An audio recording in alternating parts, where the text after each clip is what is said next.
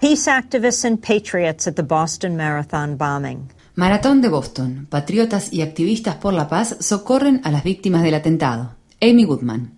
Monday was Patriots Day in Massachusetts. El lunes fue el Día del Patriota en Massachusetts, que conmemora el comienzo de la Guerra de la Independencia de Estados Unidos en 1775 en dos batallas celebradas en ese estado.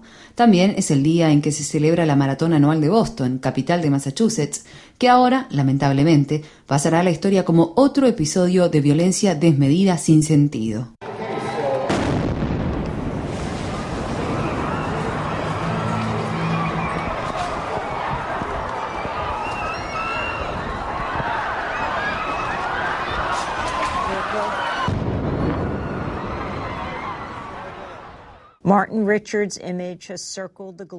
La imagen de Martin Richard dio la vuelta al mundo desde que murió ese día.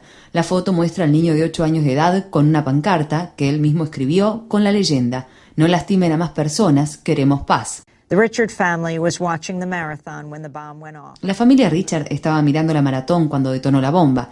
Su madre, Denise, y su hermana, Jane, sufrieron heridas graves. Su padre, Bill, sufrió heridas de metralla. El hermano mayor de Martin, Henry, no resultó herido, al menos no físicamente.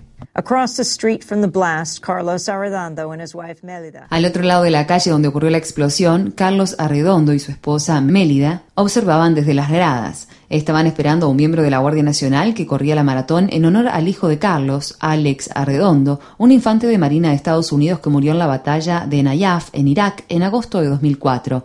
En aquel entonces, inmediatamente después de enterarse de la muerte de su hijo, Carlos se metió en su camioneta y la prendió fuego. Sobrevivió a pesar de haber sufrido quemaduras graves y desde entonces se dedica al activismo por la paz, viajando por Estados Unidos con un ataúd envuelto en la bandera de Estados Unidos en honor a su hijo. En 2011, siete años después de haber perdido a su hijo Alex, su, hijo menor, Brian, quien sufrió depresión tras la muerte de Alex, se suicidó. En la maratón, Carlos, de origen costarricense, vestía un gran sombrero de vaquero. Las imágenes de su valiente campaña de rescate de personas heridas en explosiones también recorrieron el mundo. En fracción de segundos, las vidas de estas dos personas, Martin Richard y Carlos Arredondo, provenientes de barrios de Boston bastante cercanos, cobraron dimensión internacional. Martin, un niño que murió trágicamente a causa de un artefacto explosivo improvisado, y Carlos, un padre que perdió a sus dos hijos como consecuencia de la guerra en Irak. Le pedí a Carlos que describiera los instantes posteriores a las explosiones en la maratón. Todo el mundo estaba en el suelo, había personas quebradas, algunas mutiladas, otros desmayados, tantos heridos.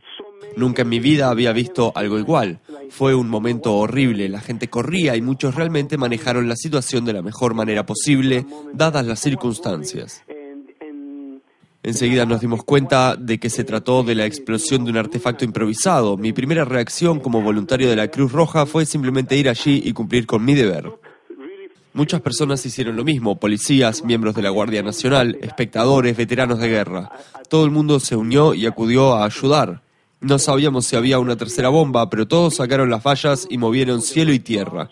Y en muy poco tiempo todo el mundo fue trasladado a la zona de emergencia a unos 130 metros de allí donde había muchísimo personal y unidades médicas de emergencia.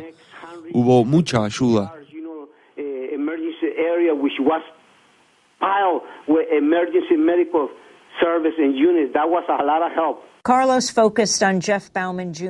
Carlos concentró sus esfuerzos en ayudar a Jeff Bauman Jr., quien sufrió heridas graves en ambas piernas. Rompí su camiseta y con la ayuda de otro señor le colocamos un torniquete en las piernas. En cuanto hubo una silla de ruedas disponible, lo levanté y lo puse en la silla y lo saqué de allí.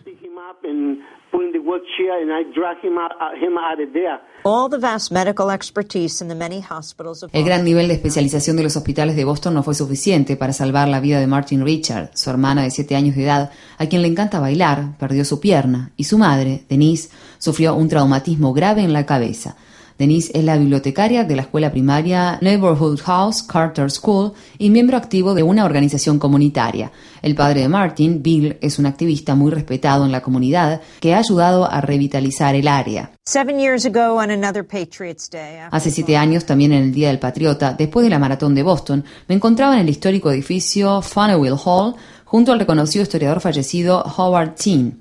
Era la noche fría y lluviosa del 16 de abril de 2007, cuando llegaron noticias de una masacre en Blacksburg, Virginia, en el predio de la Universidad de Virginia Tech. 32 personas murieron ese día, además del asesino, que se suicidó. Esta semana, mientras la recta final de la maratón de Boston estuvo dedicada a las 26 personas que murieron asesinadas en Newtown, Connecticut, el Senado, controlado por los demócratas, no logró aprobar siquiera la parte más básica del acuerdo sobre la legislación de control de armas, una reforma suavizada de la verificación de antecedentes. La primera explosión en Boston ocurrió detrás de una fila de banderas ondeantes de todo el mundo, que refleja la dimensión internacional de la maratón más antigua del país. Las banderas me recordaron, una vez más, las palabras de Howard Chin. Ninguna bandera es lo suficientemente grande como para cubrir la vergüenza del asesinato de personas inocentes.